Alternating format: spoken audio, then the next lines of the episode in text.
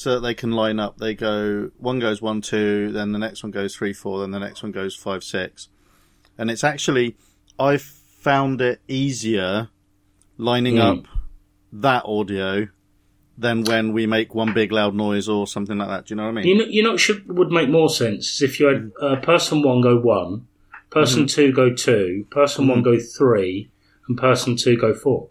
You know, that's probably how they do it, and I'm Oh, just right. confused. It's Okay. possible I'm complicating things. Well, I find Um, that hard. I find that hard to believe.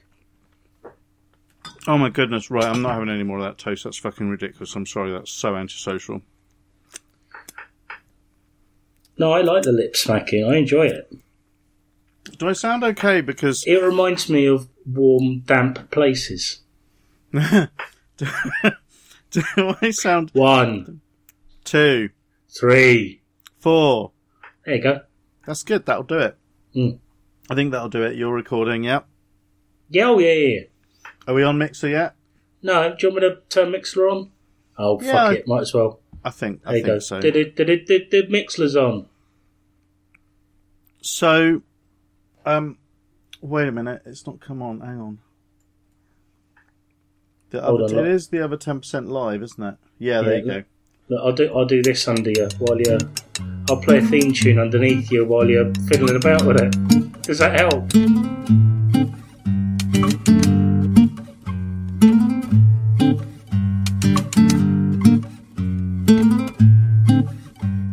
Uh, well, I can't hear you. So basically, I had to switch it off because my problem is um, that I always, whenever I've got Mixer on, I always forget, don't I? And I always Yeah. have it in the background, and it's this Doppler Yeah. effect, which sounds like you're coming at me uh, so fast that um, to, I don't really understand physics or the Doppler It's been a long time since I saw you, so I might come at you very fast. it has been a really long time. Mm, and you know what? Um, it's been a while. Um, I uh, I have noticed something, and this might just be me reading uh, reading uh, into this. So uh, you'll you'll have to set my mind straight, or you have to be honest with me. But I've noticed that quite often you don't put you don't put kisses on things when I've we're been for- talking. I've been forgetting. All right, I've noticed that. Sorry, it's not. I, I still do them when I remember. So it isn't. It isn't that like your subconscious hates me for some reason because there could be any number of reasons that I deserve, and the front of your brain just hasn't picked up on it yet. But you've started dropping kisses off because your subconscious hates me. My subconscious. No, Yeah. Does your con? not my subcon- Not my subconscious. All right. Okay. I don't think my conscience doesn't hate you either. To be your honest conscience. with you, Nick. To be fair, I find it hard to genuinely hate people because I'm always at the front of that queue. So I have Yeah. to, for me to hate people more than I hate myself is very difficult. How how are you at the moment? yeah, yeah, I'm fine. Yeah, I'm all right. Yeah, cheers. I should. Uh, I I feel like I should have checked that before we were on uh, on record, just in case No, this Um, is the you're appropriate time to check how I am. you're close to being set off by anything because I don't know where you are in your cycle.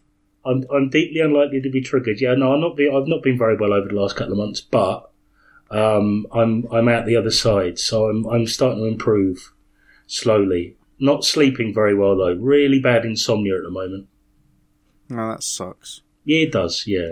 Yeah, I'm. Like, uh, um, I uh, I've not been very well for the last. I mean, the reason we went on hiatus, we might as well uh, uh, get to grips with that. The reason we went on hiatus is because I couldn't. Uh, I I was going through some stuff at work, which I won't go into. Um, and um, because partly because it's never it's never entirely over. It turns out, um, and um, and it, it meant that like I was struggling to do the things I wanted to do because I was so stressed out. It's cognitive load. It's called. Okay. My all of my cognitive load was taken up with stuff that really no one should have to think about. Um, and um, I, and so I was stressed out, and I needed I needed a couple of months where I knew that no one was expecting anything fun from me, or good, or nice, or anything because I didn't think I'd be up to it. And so I've been pretty down as well. It has largely been situational.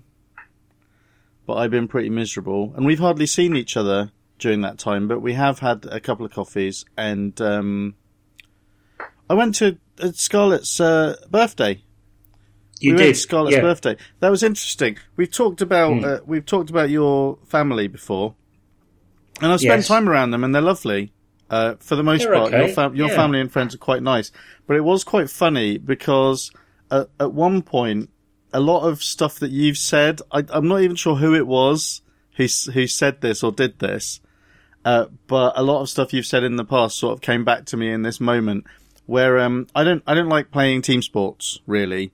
Mm. And so Amy, uh, my wife for the listener who doesn't know, uh, there was a game of rounders Yeah. and she really wanted to play. So she participated and, uh, it, it happened, um, to coincide with, uh, Noah, my oldest son, uh, getting a bit emotional. I think he was quite tired and like he didn't, he didn't really know what was going Mm. on. And I'd been telling him he couldn't go, like, couldn't go towards the gigantic horses and we'd been for a walk and, and somebody had come over and told us that they, there'd been snakes spotted in the, where we were.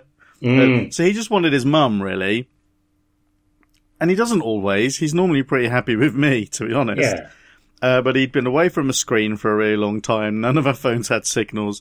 So it was Hmm. impossible to actually chill him out, really. Um, and, and the grown-ups were playing, uh, and some of the children were playing rounders, including his mum, but he Mm. was obviously too small for that, you know.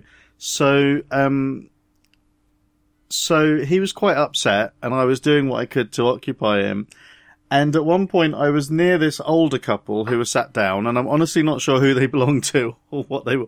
I should know. Amy would probably know, but I don't remember people from one year to the next. I'm really rubbish at this sort of thing. And one of them, uh, I think it was the lady said, uh, because he was calling for Amy, said, Oh, he's a bit of a mummy's boy, isn't he? Oh, that sounds like my mum. And I was like, no, I, I just didn't know really how to react because had it been any hmm. of the people, had it been any of my people, I probably would have been hmm. quite withering. I would have known exactly how to react. Yeah. I was like, dude, I was like, no, that's literally he's cried for his mum two or three times Mm. in front of you in a five minute period. The rest of the hmm. time, like, he quite often comes to me for comfort, actually. Thanks very Yeah. much. He's just as much of a daddy's. I mean, he's very fragile. If you were saying he's a bit neurotic for a child or like he's, he's quite emotionally needy or whatever, uh, hmm. one of those things, then yes, that would be fine. But mummy's hmm. boy? No, he is fucking not. And how dare you? Yeah, hmm. I didn't, I didn't say all that, Yeah. but I was, I was thinking Well, no, it. well, because that would make you a monster. Because it was just someone you Yeah. don't know very well, desperately trying to make small talk. Because you know, it beats silence for some people, doesn't it? Yeah, that, that doesn't, I don't get that at all. No, nor do I. I, I despise small talk passionately. Uh, and I, I find spending time around some of the older members of our family very difficult. As a result, we, um, Nicola and I feel very guilty at the moment because we've dropped uh, Scarlett off with my mum uh, and her partner for the next four days. All right. Yeah. Um, and she really didn't want to go, and frankly, um, I don't blame her. And um, we just sat there at one point. and Mum's partner asked us what our opinions were on the extension to the M3 motorway. Both of us sort of sat there going, "What? Neither of us give a flying fuck, mate." I mean, I, of all the things, of all the things that are happening in the world, your your go-to small talk topic of conversation is the widening of the M3 to four lanes uh, and the uh, resultant foregoing of the hard shoulder. It's like, yeah, I'm aware of the news story, and I still give no fucks. I, uh, well, how would they not know that you wouldn't give a fuck after all Uh, this? I mean, they've known you for a while. Because because ne- neither of them. I, my my mum, I gave a little more credit to. Mum's trying very hard, I think, to understand me. But Brian can only. Sorry, Mum's partner can only see the world from the prism of his own lived experience. Listen, So, uh, nobody's gonna nobody's gonna hear the name Brian and assume that's his real name. No, and I think we mentioned it before. um, yeah, it's clearly a comedy name you've given him for the Yeah. benefit of the podcast. Yeah. my my mum in, in my in my life's experience, my mum has only ever been with men called Brian. My dad was called Brian. The first man that mum dated seriously after dad died was called Brian. The man that she has ended up now sharing her later life with is called Brian. It would seem to indicate a massive lack of imagination on my mother's part, What- and also uh, it also seems a miracle that I wasn't named Brian Junior. what's her um? What was her dad's name? Brian, no, it's John. Oh, that's an Otis Lee Crenshaw joke about uh, all the his uh, four wives, four ex-wives called Brenda, and Mm. he doesn't know it's just a coincidence. I was just saying to my, uh, I was just saying to my mum Brenda the other day. Uh, Now I that's a uh, popular trope. That's in something else as well. What is that? That's that's in some that's in some entertainment I was watching the other day. I Uh, refuse to can't- Sorry, go I refuse to believe that Otis Lee Crenshaw wasn't 100% original. But um, I should I should add because I wasn't I wasn't just trying to family shame you there. Um, I, there are certain there are a lot of there are a lot of uh, things tangled up in my response to that that are personal. Like there is always Of that course. concern that maybe we're coddling him, that Mm. that maybe he is a very sensitive kid, and Mm. that maybe that's something to do with how we're bringing him up. That's in there as well. And like my family and Amy's family are just as capable of saying stuff like that. It was And- just and coming from a stranger out of the Yeah. blue. It was a bit. I was like, he's four. Yeah. I mean, No, I, I, I think I have an instinctive um, frustration as well with, with strangers who are assuming that my child, certainly when she was younger, but assuming that my child's behaviour in this given moment is indicative of who she is and what our relationship's like. yeah. You're seeing such a small snapshot of time. Fuck off. And it and it gives you when it's someone when it's someone who was either your parent or uh, like part of your parents' generation and were parents it- at the time of cousin. I think it must have get- been. I think it must have been Nicola's parents or Nicola's mother, because my mum was playing rounders. Yeah, so it might have been. But you you you kind of get a sense, and it was. I guess they thought it was a harmless thing, but I was just like, I'm literally trying to calm my child down. He Mm. isn't normally like this. Otherwise, I would have much better coping skills. Yeah. That isn't helpful. Yeah. Yeah. Su- su- suggesting he's somehow inferior that doesn't help um because that's because that's how i read it and but it gives you a sense of like bearing in mind we know that this is what all children are like and that they can be quite predictable uh not predictable quite unpredictable they can be quite predictable in their unpredictableness i think i got away with that um and it's not just our kids it seems to be all kids. It makes you kids? wonder all kids it's all kids. Um it makes you wonder you can't i i personally can't help like extrapolating out to what parenting would have been like when we were children. And basically if you were if you were a little bit cranky or whatever you just had to get on with you know your parents were just going to expect you to get on with it most of the time I was having a Feels like- conversation with this about Nikki last night, where uh, we were coming home from my mum's, and Scarlett was very upset. And I got to say, you know, I was brought up by mum, so I understand why she was upset. Um, but we were talking about the difference between how we react with it and how mum reacts with it, and it's funny seeing it from a um, a sort of step removed.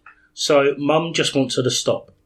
So we'll say things that are designed to make her stop. Stop being silly. Come on now. Stop this Yeah. silliness. Whereas Nikki and I will hug her and say, You okay? And not try and shut her down emotionally, yeah but talk to her about what's going on. You know, eh, Yeah. that kind of seems to work more often than not. That she'll calm down quite quickly, she'll get it out, and then we discuss. I'm, I'm, I'm going to say this in a way that makes my parenting sound really cold, but in a way that allows us to tease out what caused that reaction yeah no So, that you makes know, sense and, and sort of then kind of discuss whether it was appropriate. And that sounds really po faced and high handed, but it happens in a much more organic and nice way than that, you know. But yeah i mean of course i'm sure you're Yeah. excellent it's fine you, you've you've always struck me as you've always struck me as a man who's emotionally in control. So, like, oh, I'm, I'm sure it always seriously. goes 100 percent according to Oh. plan. We we talk we talk about not being well over these last three, three, Yeah. four months. But obviously, my mental health, I had another breakdown. My my mental health's been appalling. Yeah. The fucking amount of guilt you live with, where you're constantly, sorry, you, me, Mm. I'm constantly um, having to question every single reaction I have to every single thing. So constantly asking myself whether how I'm feeling about what's happening in the moment is rational and fair. And when that comes to Scarlett and desperately trying to mask my emotions and my reactions around her is fucking cripplingly difficult. It's so hard, and the guilt as well of knowing that you're not as engaged and you're not parenting as well as you should do is is is oh man, it's been that's been fucking tough, man. in uh, in some ways, I think I'm quite lucky in that, um, and it, it has got pretty. I have felt pretty desperate a, a few times recently, but for me, because, um, and there have been a lot of times where I've doubted my reactions to things, but that's normally when like the people who've been there as my support, like uh, there are people who I can talk to about things at work, and but obviously they've got their own stuff going on and they have to exist within this working environment as well. And they know some of the people that I'm having problems with and they have like, and I don't blame people for not having the same problems that I do because one of the, um, one of the problems I've actually had explaining myself is that I have, there are people at work who I can have a perfectly good and actually really, really good, productive, um, relationship with as colleagues, but whenever the the second that dynamic changes, all goes pear shaped, and they don't behave well very well in that circumstance, and I can't deal with how they're behaving in that circumstance. So, like, I I'm not even the same. You know, I don't even have the same relationship with the same. So I don't blame my colleagues for, um, my colleagues who are sort of witnessing all of this. For sometimes agreeing with me because they've seen stuff, and then other times saying, "Well, I didn't really see that. To be honest, they were fine this morning." Sort of do you see what I? And and so I struggle sometimes then because I don't I, I don't understand. It's like that's when I'm doubting myself because I'm like, well, which bits? When am I right? and when do I just feel right? But I'm you lucky. Think, what do you go think on? that, that that has to do? Do you think that, especially when it comes to um, having a sensitivity in terms of the subtleties of, of, of behaviour, Hmm. that that it then becomes a kind of um, uh, a subjective opinion based on your own emotions? Yeah, So, oh, absolutely. Or tr- or over or over compensating. I think one of the things I've realised is that I I don't have natural organic like my brain's processing so quickly most of the time, and maybe everyone's like this. I don't know, but my brain's processing sort of social information so quickly most of the time that I don't think people realise it when they're talking to me. But I'm always like trying to calculate and interpret what people are doing. It never just happens as second nature. Um, and so, so most of the time I feel like people are saying, well, I don't, you know, I don't think that's the case at all. You seem fine. You seem to know what the right thing is to say. You seem fairly patient a lot of the time and stuff like that. But then when they don't get it, um, you know, then I start to wonder, well, have I overanalyzed or are they just tired today? do, you, do you see what I mean? No, Are they just- absolutely, yeah. have I just used them up? And they're like, yeah, yeah, yeah, they're probably being a dick to you, but to be honest, you're the one who won't leave me alone. So, um, and I, and I have a bit of trouble with those situations, but the, the place where I think I'm lucky compared to you is, but it, it comes out as a completely different thing.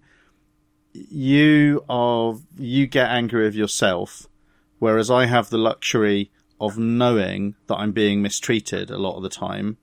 And so I get angry. It doesn't matter how desperate I get. My anger and rage, um, and all of that, it's always aimed somewhere else. It's, it's always aimed at these situations. And I'm also quite lucky because, um, although I'm tired when I get home, I found that like around the boys, I'm just, it all. I just I just don't even think about it while they're around most of the time. I mean, sometimes I'll be talking to Amy around them, and we'll be using coded language because I've just got in from work and there's stuff I want to tell her while it's on my mind. But for the most part, when I'm around the boys, it's like I don't even think about that stuff. But I get home at five thirty. They're awake for another hour and a half, and then they're in bed, and the rest of the time I'm miserable. Sure. So, and that's not healthy, and I'm very aware that that's not healthy. But I don't have. I think I'm normal around them, for the most part. But then I might be deluding myself about that. Really, um, I'm definitely not normal around Amy. You know, she bears the brunt of all of it. But um, do you do you think that you don't really want to talk about my perceptions of it, but do you feel like you you, you have a very strong sense of self confidence and self belief in terms of the rightness of your thinking? Um, yeah, but like, well, I think what it is is that it's not that I've got a lot of confidence in my perspective. I've just got almost zero confidence in anyone else's perspective. so actually, it, it, ends up coming off as quite arrogant a lot of the time. But really, so it's it like I'm I'm very aware that I might be wrong, but it feels to me like um, other people aren't even considering that they might be wrong, and quite often say silly. Th- I don't know really. Kind of Does it, I mean, is, there. I am a monster. A, is it like a general distrust and loathing of others, and a a, a belief that others aren't considering issues um, as deeply or correctly as they should be, or, or I don't. What do you think? I don't. I don't think it's a loathing. I don't. Um, I don't have a lot of faith in other people. It's not that I don't trust people. It's just I trust people as much as like I don't expect to be anyone else's priority, but I don't really feel I'm, I don't get annoyed with people because of that. If you see what I mean, it's like sure. I, I totally understand why I wouldn't be someone else's priority, and actually I feel quite bad when I realise that I've been um, putting a lot of pressure on someone by talking to them a lot about this stuff or or whatever. Mm. No, I don't. I don't. I mean, I'm not often surprised when someone does something shitty anymore, but it feels to me like that's because I have been surprised when people have done shitty things before, and mm. so now I just expect. I, I, you know, I, I'm pleasantly surprised when people do lovely things, and I don't have high expectations the rest of the time. But also, I protect myself. I mean, you've seen me like, um, when there's a possibility that my perspective won't be got across in a situation, I will over, um, I will over explain. I'll be over explicit in emails and stuff like, not explicit as in filthy or anything, but if there's any possibility that I'll miss, I'll be I might be misinterpreted. Of course, the problem is no one reads more than 200 words in an email, so you end up being misinterpreted anyway, because you're the guy who wrote a 3,000 word email about a yes no question. So, um, Can I ask you a question? Yes. Uh, in addition to this one. So, I think There's a lot, lot of, my. Questions. Yeah, I think a lot What's of myself. I think a lot of my self loathing comes from, certainly in my younger years, being the biggest kid in the class. Right. And it's funny, I was having a conversation with Scarlett the other day and I said, I always feel like I'm in the way. Wherever I am, I always feel very conscious of my size and very conscious that I'm, I'm taking up other people's space. Uh-huh. Do you think that the way you feel is driven by any sort of, sort of similar experience in terms of being more diminutive? Did you struggle to have your voice heard or? I, um, I used to think that, I used to think that there was a lot more to that than I do now. Um, but I mean, I've definitely, I've definitely worried about becoming. I've definitely felt invisible a lot, but I don't know if that's so much. I don't. Um, even when I used to think being small might be an issue. That seemed to be more about like I always I always used to interpret the the physical problems that I had, the fact that I was tiny because I was much smaller when I was a kid than I am, you know, relative to my schoolmates. I was very very small up until Mm. my teens, really. Um, but it, it it always related to things like sports and and whether girls would notice me and and stuff like that. That the truth is that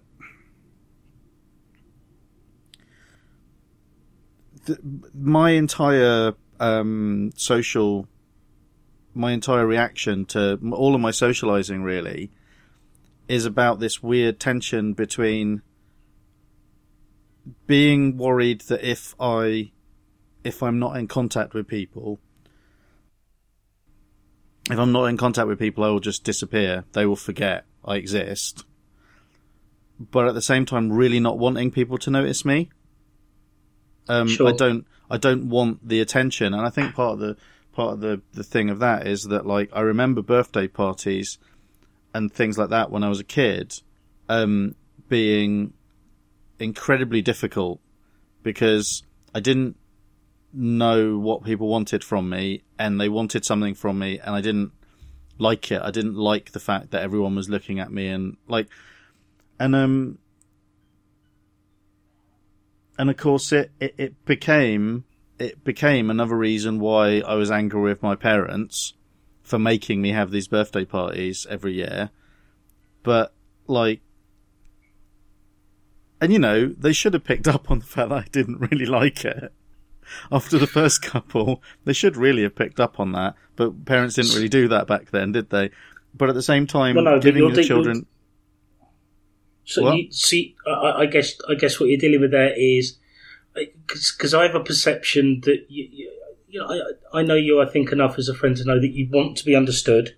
yeah, That's something that's very important to you, whilst at the same time not wanting to cause a fuss and bringing attention to yourself. yeah, So there's kind of a tension there, and also you've got you know you're talking there as well about parents sort of complete inability to pick up on really clear signs that you know maybe this child doesn't react to things in a cookie cutter manner, which you know I, I think was a failing of many parents in Yeah. years gone by. And I mean, obviously, the, the last couple of years I've been thinking about that stuff a lot more. I don't think, I still don't think that they were. I'm, I'm still like my parents are definitely a bit narcissistic. Um, Mhm. but I'm not, I'm not entirely sure that they were that different from a lot of parents of the time. Um, and a lot of those problems persist today. But at the same time, I've realised over the last couple of years that a lot of things that I thought were nurture, like were things that I th- were are ways that I think and feel now because of things that happened in my teens were probably actually things I, you know, that I was different uh, beyond just being a bit geeky and liking to read and being a bit small and stuff like that. That I was Mm. different and that like nobody picked up on it at all. But you know, but then you know, I there are plenty of people who give me the impression that that's a bit of self-satisfied. You know, I, jo- Do I, jo- I joke, I joke about, uh, I joke about not wanting a depression diagnosis because it'd be more boring than autism. but like, the truth, the truth is, I there are plenty of people around telling me that I can't possibly be autistic, so it's it's fine, it's okay. It's funny you say that because it's um, yeah, that's uh, uh, uh, uh, one of the problems with a uh, diagnosis of depression is it doesn't seem to fit the pain you feel. Yeah, It's like, no, I feel a lot worse than this word that we use to describe people feeling a bit grumpy. Hmm. It's like, I want my life to end. I can't see the point of living another day. Oh, it's called depression. You feel a bit grumpy. It's um, Well- it, it, it feel it feels like such a insufficient word. It's almost like we should keep depression as a word for when people feel a bit grumpy, and come up with something a bit more, bit more glamorous for people who have, you know. Sort of. Anyway, that's well, that's, I mean, that's, that's that's by the by. I th- that's an interesting thing about language that I think about quite a lot. Is like people talk, people are really focused on language at the moment, and there's so much of it around, as well. Um, and more than one as well.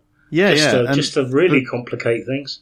but people keep learning new words and and and and finding that old words aren't fit for purpose, and people uh, talk about um, how certain words should be got rid of because.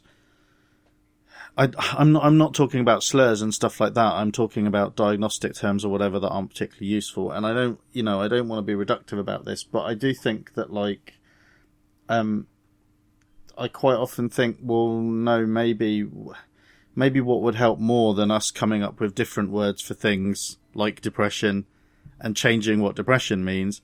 Maybe just if people generally understood that a word can mean more than one different thing and that you need to pay, like, our language is already, you know, our language is pretty complicated. There are lots of words that are context sensitive. Depression isn't, yeah, they're not, they aren't just, it isn't just the words that relate to things that, that, um, are life altering for people. There are, there are lots of, our, what is that noise? I like the way I like the way you put that though, and we talked about it in a minute a minute ago about you needing people to understand you, and when you're when you're framing your position about a subject subject like this, I, it's amusing you use the word people need to understand. well, yeah, people do need to. Yeah. Well, but I now, mean, now what you need to understand is I've thought about this rationally, and I've come to this clu- conclusion. well, yeah, so people need to understand that my conclusion on this subject is actually correct. and it's like is just the when when you hear whenever we talk about how weird other languages are or whatever and we talk about languages that have uh, several different words for snow and that sometimes a word means this but if you're talking to a woman on a Tuesday or whatever it means something else and and things like that. And there there's lots of I wish I could think of examples. This wasn't something I was thinking about talking about. But there are examples of that in our language as well that, that are weird when you're trying to explain it to other people and words that are spelt the same but mean different things and words that are spelt differently but sound exactly the same but mean different things. Isn't it And- Cantonese where um, the word will be different based solely on intonation?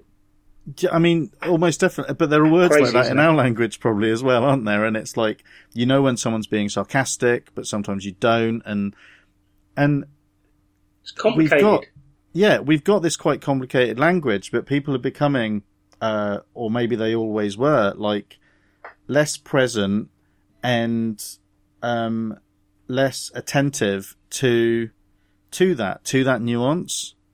And I don't think it's just I don't think it's just the internet. I think people were doing this before. People always blame this on the written Pe- word and pe- on texts people- and stuff like that. people, when they can't- Sorry, no. People meaning who and based on what? just a bit of everyone really you know it's like um i mean i don't I, I can't think of any examples where you've done it recently but then we haven't talked for ages so maybe yeah So You know- but, you know when someone where, say- where does the evidence? Where does the where does the evidence lie that there is a decline?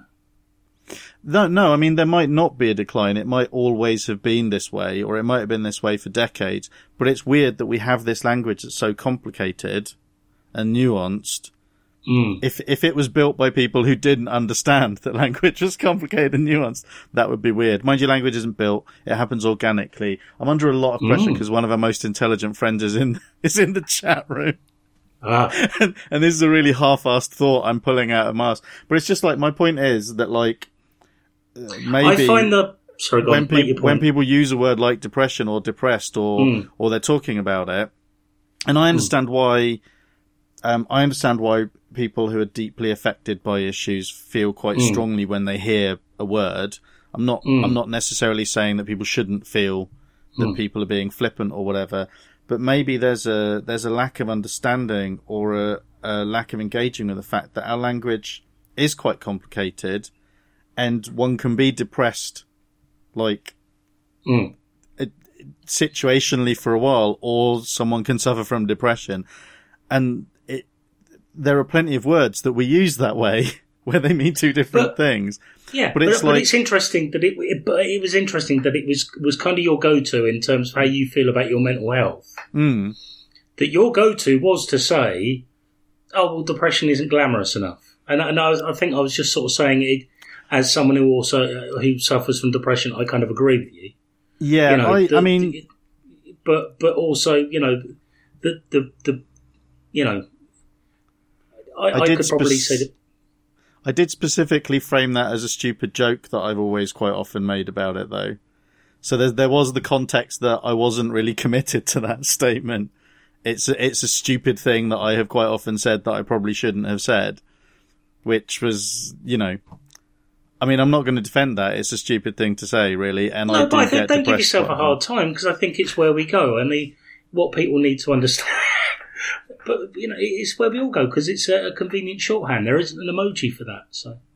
Yeah, and it's like one of the things. Um, one of the things that was uh, weird for me about my, and I've definitely talked about this on the on the podcast before, but um, one of the things that was weird for me with the um, autism assessment was that the I talked to the assessor for ages, and I guess that's quite difficult because I probably was quite engaged because I was very interested by the process and it, it was touching on things I've thought about quite a lot, which is my past or Mhm. like the way I, the way I feel about things and the way I think about things. So I probably was quite animated, but the fact that I described a couple of, uh, a couple of scenarios in passing while talking about all of this other stuff, um, that the assessor picked out and put a very specific interpretation on that I don't think was evident. I don't think there was evidence to support in what I'd actually said. The the the idea the the way that um, someone whose job it is to sort of assess people's uh, mental state, I guess, would look at a story, and I mean that's it's really difficult for me as someone who wants to write and who loves who loves reading and interpreting things and interpreting the different ways people might have meant things in stories and and and thinking about when I write saying saying something and trying to get across a different meaning and you know playing with all of that stuff. The idea that he could look at a story that I told him about my past and come out with this very specific reading of it that didn't really allow for that closed down any other interpretations of it. I'm talking about a, a story about a fight I had with my mum which I'm pretty sure I've talked to you about where Mhm. um where and I've definitely I've had uh, I've uh, I've looked at I was earlier on I was looking at the Two Grown Men Facebook page, um, trying to find the the address for Mixlr and realizing that for the last two months it's basically that and the Twitter account has basically been where I've been doing my worst brain splurging, but um but one of the things one of the things that I really was struck on was I told him a story about a huge fight I got into with my mum when I was fourteen, where she was being um, there was a, a young woman who worked at the store. I, you know, she was older than me, but she can't have been older than like 16 or 17, well, maybe 17 or 18, who was a single mum and like not in a great situation. We were in a small town that was quite un- unusual at that time and stuff like that. And my mum was very judgmental about her one evening. And I remember just saying, well, that's just, you can't say that about people. That's ridiculous and it turned into this screaming row that actually became quite physical. And I told him that story because he was asking about my upbringing, and that's one of my go-to stories. It's it's pretty good shorthand for yeah, me and my parents didn't always get on. That's that's what that story means to me, really. And then later on, when he gave me my assessment, he said that I couldn't. That one of the reasons I couldn't be autistic was that despite the, or really on the spectrum at all, he said, was that, um, despite scoring very low on all of the, on the empathy tests that they give you, um, like really, really low on the empathy tests that they give you, um, I had told him a couple of stories and that was the one he picked out, um, saying, if you didn't have empathy, you wouldn't have been able to put yourself in that girl's position and so you wouldn't have argued with your mum about her. And I was like, at the time, I was like, well, okay, I don't really understand, but I was, I was finding the whole meeting kind of surreal anyway. But afterwards, I was like, at which point did I tell him that I put myself in the girl's shoes? That doesn't, that isn't what I was doing. It's just that to me, judging people for an accident, like a couple of bad decisions they've made, judging their entire character based on that just doesn't make any logical sense. It has nothing to do with wondering what it must be like for the poor girl or anything But like that. you- And But but don't you think that that is you know seen as a traditional caring standpoint? That oh, that in, in, in the act of caring you are showing by default some empathy and understanding for that person. So Well, yeah, I mean, I can understand why having a conversation with someone in a pub, they might think that. But when, when like you've got specific data and the whole point of the, you know, you're a, you're a professional and the whole point of the conversation is, like the whole point of the process is trying to, um, work out an, an individual or work out a diagnosis for an individual or something. It's a bit of a leap you know there are there are a few different readings of that as far as I'm concerned. The assumption seemed to be that um to to me the thing that the thing that really I really got tangled up on the last few weeks and we're going way off, off the point here whatever the point was but the thing that I got really um really tangled up on a few weeks ago was that my interpretation of that is that um it's not empathy that compassion well, not even compassion, the absence of judging someone as worthless because of their life, um, it is seen as like somehow not logical. It's not a conclusion you could come to logically. You could only come to that conclusion if you're a caring person. But actually that's not true. It isn't logical to judge people based on something that's completely out of their control.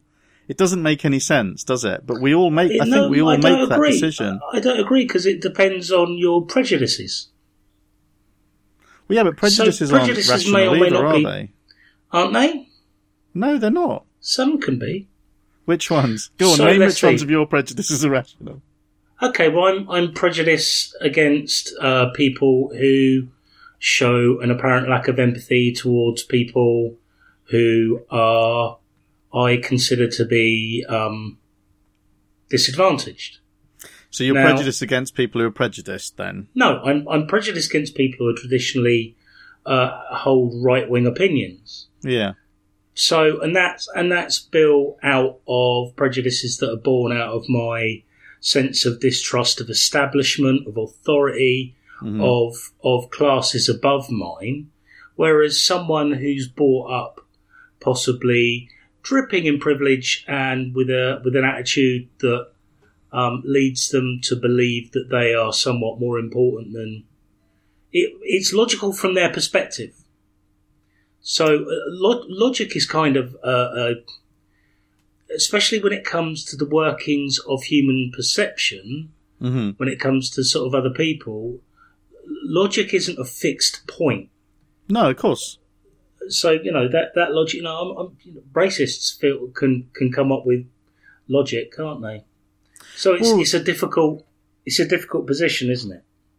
Yeah, I mean it is, but I, I think I think part of my point is that logic itself isn't like it's it's kind of a it's kind of a, an imaginary structure anyway. We're imposing Mhm. like we're looking at our worldview and the amount of data we've got. Some of us Mm. aren't even looking at our worldview and, our and the data, but like we're going from the data we've got.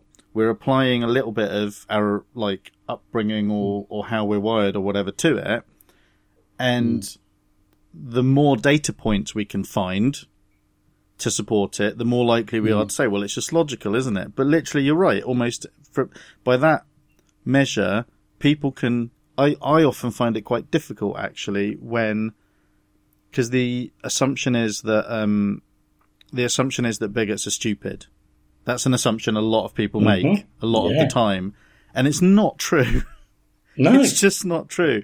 And the the problem I quite often have is that if I get into a conversation with someone who is bigoted, but they have more data points that seem to be backed up by like like actual verifiable sources or whatever hmm. than I have to support a particular point of view. I'm suddenly like, well, but you see now that just seems like bullshit to me though. I feel like if I pick apart at that, it's going to fall apart. The problem is at this point in this conversation, this guy has more data than I. It's always a guy, by the way. Um, this guy has way more data than I have to support what he's saying, and he's probably smarter than me. So, um, I at that point I I sometimes get a bit disoriented because I don't think it's possible for me to believe that people are inferior based on like just well that people are inferior really full stop Mhm. to me um but I also put a lot of stock in um that there are people smarter than me and that I should try and listen to them as much as possible and then pick through how I feel about what they've said. And I don't know. I just it, it it's you're right Do that logic isn't think- logic is a sort of a moving thing Do but that's you kind of sorry go Do, on. do you think it's important to take into account the opinions of people you consider to be less intelligent than you?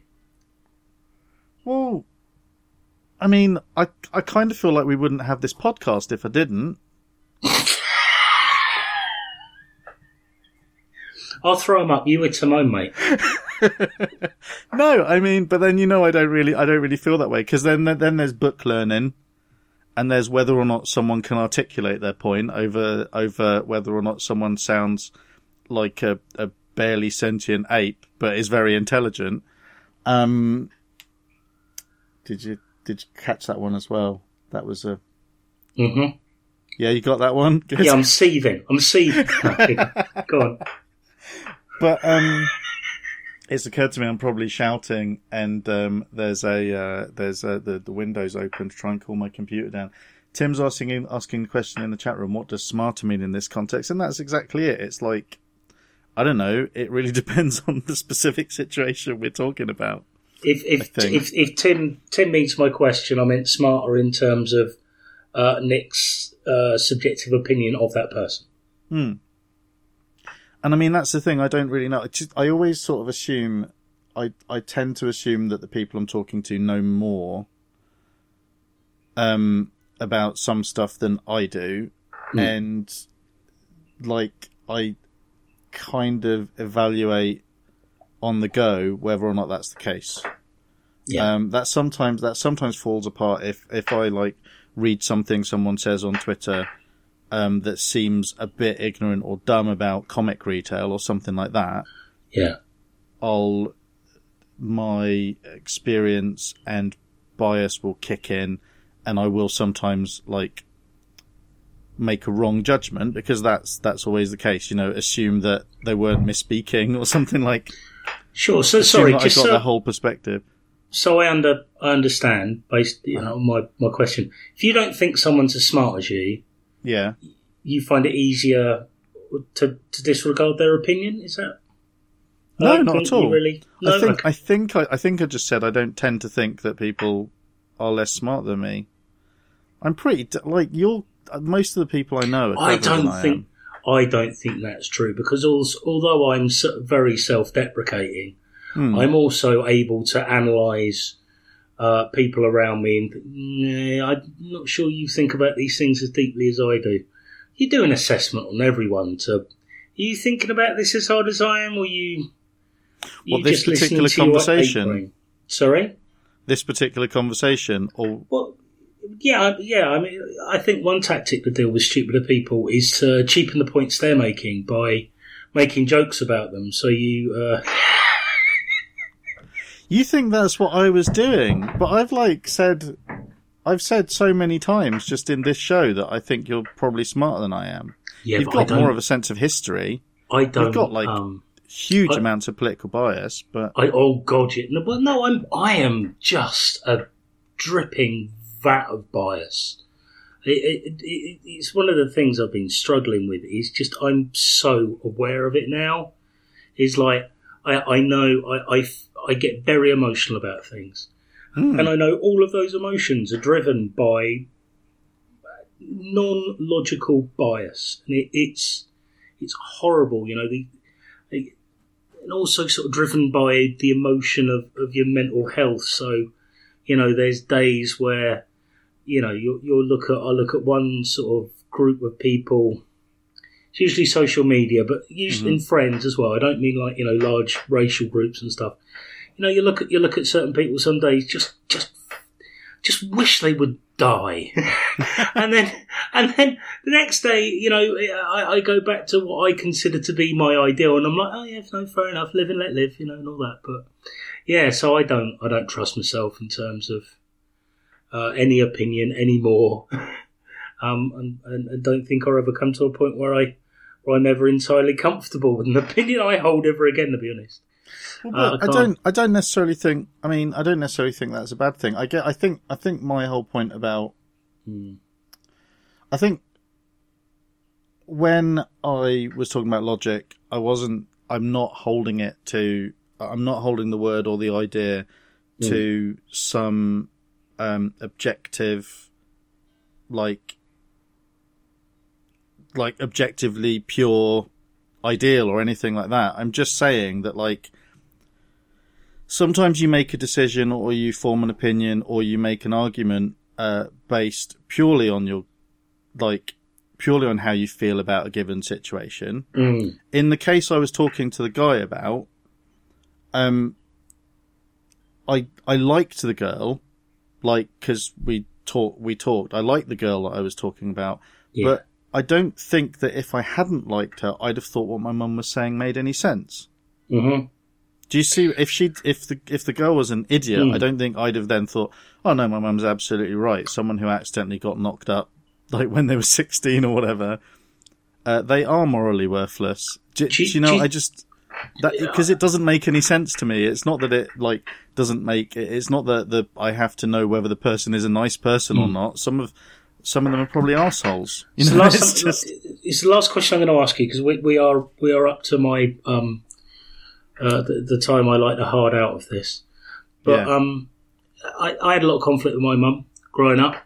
Do Uh-huh. you think that conflict was born as much by disgust at your mum's snobbery as it was for any empathy for the for the girl? Did, did, did I just like arguing with her because No, she was an no. asshole? No, no. Was that my, genuine- the wrong 'Cause- 'cause interpretation? My, my mother, my mother was very snobby, and I, Hmm. there are things that I've come to understand about that worldview where I feel less harshly about her now than I did when I was younger. Yeah. But but my mother, we lived, you know, as I've said before, we lived in the council estate up uh-huh. up a cul-de-sac, and my mother considered herself to be better than all of our neighbours, Yeah. which would cause conflict because um, there was partially my self-loathing Uh-huh. so I didn't feel as a family we were better than anyone, and it kind of drove a disgust of my mother's snobbery as I saw it. Yeah. So, do you think there was an element in your argument with your mother where, as much as anything, it was you were observing a behaviour in her that you found abhorrent? Well, like, I mean, I was at odds with them a lot at that point. Yeah, I didn't really, I didn't really understand because we, because we moved around and changed situations so often. I don't think I, I really ever understood, um, what our social standing was until, like, it was imposed on me by other people. So I don't know if I necessarily would have realized she, when I think about that situation, it's sort of in in isolation, or it's certainly the earliest time I remember her ever saying it sticks out. You know, I don't remember Mhm. her being endlessly like that. We didn't have a Sure. great relationship, but like when I re- when I remember it, and I've thought about it a lot since like the the um, evaluation, like when I remember it, I remember more just, and you've you've had these conversations with me where I kind of feel like I probably half laughed and said, "That's just ridiculous," Yeah. sort of thing. You know what I mean? I just, Yeah. I mean, how can you possibly think that it's ridiculous? Um, and actually, extrapolating out, I would say that knowing my mum, me being that dismissive hmm would probably make her more angry than just because we used to argue all the time. It never went as badly wrong as that one did. Sure. We probably argued about things I felt more strongly about as well. I didn't want to move to that town. I didn't want to, you know, we just didn't. Like we didn't have a great, me and my parents didn't have a great relationship at that point. So, um, yeah, you're, I mean, like, was I in the mood to get, um, was I spoiling for a fight? I think, is that maybe kind No. of an interpretation of what you're saying? No, no, it's it's generally uh, to do with, with your, your feeling towards your mother, that uh, a, a, a sense of disgust at behaviour you saw in her, rather than desperately wanting to fight against her. This sort of sense of wanting to disown the behaviour of someone that was very significant in your life. I'm only asking because it was a tension between me and my mother. Oh, no, but a lot of the yeah. conflict was me trying to disown her, atti- her social attitudes. It's a good, it's a good question. I think, I think it is a good question. I don't, I mean, it's impossible to know really, but I think that, like, I feel like most of the arguments I end up in with people, um, including you, and this feels like it was probably, like when I think back to this time, even though it was a very long time ago, it feels like it was probably roughly the same. I didn't realise there was that much heat in the conversation. Yes. Do you, like Yeah. I felt like I felt like I was having a debate with someone, like albeit one where I really did think I was right, Mm. like or they were wrong. More more's the point, because I didn't have a strong opinion either way about single mums. Just that I didn't understand how you could dismiss them. Um, um, I, think I was probably knowing what I'm like now and how it turns out now. I was, I probably felt like, I probably felt like I was being quite like, I just logical, I guess, or debating it. I don't know if it would have been because, like I said, we didn't. I I felt a lot of um, frustration with my parents because they'd moved us, and they'd um, they didn't. You know, we did we did argue an awful lot, but I don't really remember being that polit- like the recognizing someone's snobbery is quite a political thing, isn't it? And I, I don't know if I don't know if necessarily I was thinking that sophis- in to that sophisticated extent an extent back then.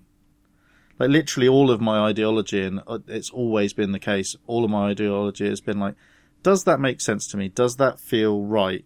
Like it doesn't. I know there's a. I know most people are a little bit like this, but I've never. It's only the last five or ten years I could even really tell you what each political party stands for, and I'm 44. so, so it's like I wasn't politically activated for all that time. It's just sort of what seems wrong. Well, racism seems wrong to me. Um, sexism seems wrong. Uh, but also at a certain level, all men are bastards just doesn't seem fair either. And No, but um, that's how I've always accurate- picked through things. I've never really had a particular stance on anything. Wow, the Nick. planes are really going Yeah. on. You should you should do the admin because I need to get I need to get out of here. All right, okay, yeah. So uh, this is two grown men. Um, I really wanted to talk about uh, how my in-laws have this big uh, TV, wall-mounted TV, and made us watch a clip from Frasier at the wrong aspect ratio. There you go, just done it.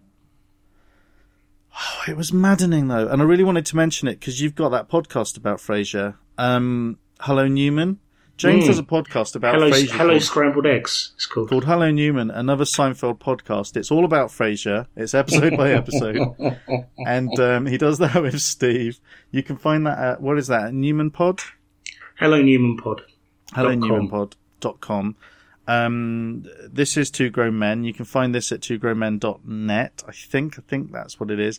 It's supposed to be about parenting and about how other people have the TV settings, but somehow it, it turned into, I feel, feel like I was being a bit psychoanalyzed and I'm not sure how I feel about it um, in this episode, but uh, we've been away for a very long time and we're back. Thank you for being so patient with us, listeners. You can find full show notes for the episodes um, at twogrownmen.net on the episodes themselves. You can talk to James on Twitter at Uh, oh God, uh, James Mom. James James Mom. You can talk I'm to me never there anymore. I lurk a bit on Twitter, but that's about it. Yeah, you can uh, you can talk to me on Twitter at Nixsight N I X S I G H T. You can talk to the podcast itself at Two GM Pod. Uh, that's normally me on there, uh, but I know James does pay attention to it. There is a page on Facebook at uh, Two Grown Men if you search for that, and you can find me on there as Nicholas Papaconstantinou, and um, uh, you'll work out how to spell it. It's easy. Uh, or James uh, James Gilly. Uh, it is Patreon supported. This podcast. Uh, you can support us by going to patreon.com forward slash uh, TOTP Yeah. forward slash TOTP. Um, and, you know, the podcast's always going to be free, but it does help us with like domain costs and stuff. They come up, they come up once a year pretty much. And, uh, and the Patreon really helps. So, uh, I'm not going to suggest, uh, that our Patreon supporters are better listeners than the other normal listeners who don't pay us anything. But, um, but they are. but they are. They just are. When people pay for that's capitalism, isn't it, James? When people are willing to pay for something, uh, that means uh, they're more invested in it. That's how it works, isn't it? Yeah, that's true. I love capitalism as well. We should get into that. You love capitalism. Yeah, I'm all for it.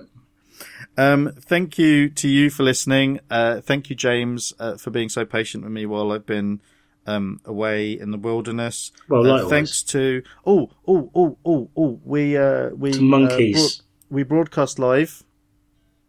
Um, Mm. the we broadcast most of these episodes live on Mixlr. Um, Yeah. At uh, my dogs are going crazy as well. Mixlr.com forward slash the dash other dash ten dash live forward slash doesn't really mean anything, uh, but No. you'll find you, we post about that on Twitter and Facebook every week. You can join us in the chat room. Thanks very much to um, friend of the show Timothy Swan for keeping us company for this episode, and uh, I guess we'll try and see you next week. We can't really Yeah, I'd, I'd like to shout out to Plus One Elsewhere. plus one elsewhere. Mm. Who's that? I don't, it's my uh, my homie Plus One Elsewhere. Plus one elsewhere. It's his stage name. It sounds like uh, Idris Elba's DJ name Yes, yes, Something. it does. or something. Yeah. Right. It's so Uh, yeah, because Idris Elba's probably uh, probably uh, a DJ, isn't he? Because he's famous and of colour. So almost certainly. No, he li- he literally is a DJ. No, almost certainly. No, James, he, he literally is a DJ. No, almost certainly. Yeah, no, I'd, I'd certainly look at him and I'd, I'd profile him as such. He is. He's literally a DJ. Yeah, no, no, no, absolutely, certainly, almost certainly is. Yes. Okay, fine. Uh, listener, you can you can Google Idris Elba yourself and uh, come to your own conclusions. Oh, uh, thank for the you for sake listening. of your own libido, make sure you've got the safe search on because hot mama. That's it. We're done. okay. Bye bye. Thank you. Bye. Bye.